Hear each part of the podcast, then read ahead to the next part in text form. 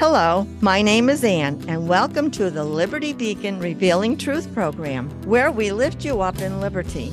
Now let's join our broadcast as Pastor Earl Wallace and Pastor Mark Brumbaugh explains how the Bible applies to our personal and civic lives. Today I want to discuss the Bible, racism, and breaking through to achieve goals. Mark 7 24 through 30 tells us the Syrophoenician woman's faith fulfilled her family, and Jesus healed her daughter. It reads, A woman whose little daughter had an unclean spirit heard of him, and came and fell down at his feet. Now the woman was a Gentile, a Syrophoenician by birth, and she begged him to cast the demon out of her daughter. And he said to her, Let the children be fed first, for it is not right to take the children's bread and throw it to the dogs. But she answered him, Yes, Lord. Yet even the dogs under the table eat the children's crumbs. And he said to her, For this statement you may go your way. The demon has left your daughter. And she went home and found the child lying in bed and the demon gone. Let's look at the cultural background to this story. During scriptural times, Israel did not treat dogs as man's best friends. Shepherds who used them as partners to assist in herding and protecting sheep may have felt that way, if you read Job 31, but few others did. Among Israelis, dogs were regarded as wild, savage, undomesticated animals that prowled city streets as scavengers with no master and no homes. Numerous verses in 1st and 2nd Kings reference that dogs will eat the remains of wicked rulers.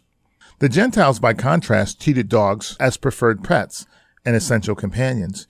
Jesus, being in territory where masters cherish their pet dogs, thus likens this woman to one who is subordinate, occupying a rightful place, under the table at the feet of their caring masters, where incidentally the woman had placed herself at the feet of Jesus.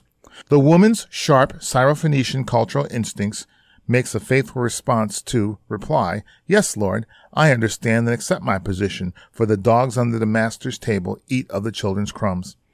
Let's talk about resolving racism by realizing the object of our faith.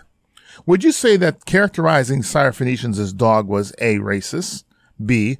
A cultural way ethnicities refer to those whom they dislike. C.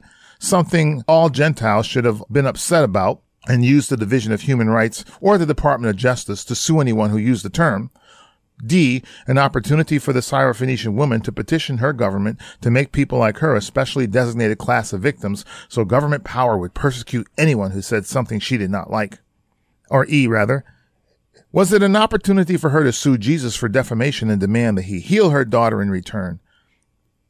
Obviously, the woman took what Christ said from the perspective of B, a cultural way ethnicities refer to those whom they dislike, which in this case were Gentiles. Do you think she would have gotten her daughter healed had she been overly sensitive and gotten upset at the reference to dogs?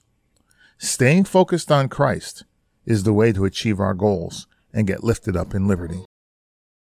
Thank you for listening. We hope you will join us in fulfilling 2 Chronicles 7:14 by repenting and turning to righteousness through Jesus Christ so God heals our land. For more information about how the Bible applies to every aspect of life including civics, visit us at libertycfchurch.org. You can mail us at P.O. Box 235, Latham, New York 12110.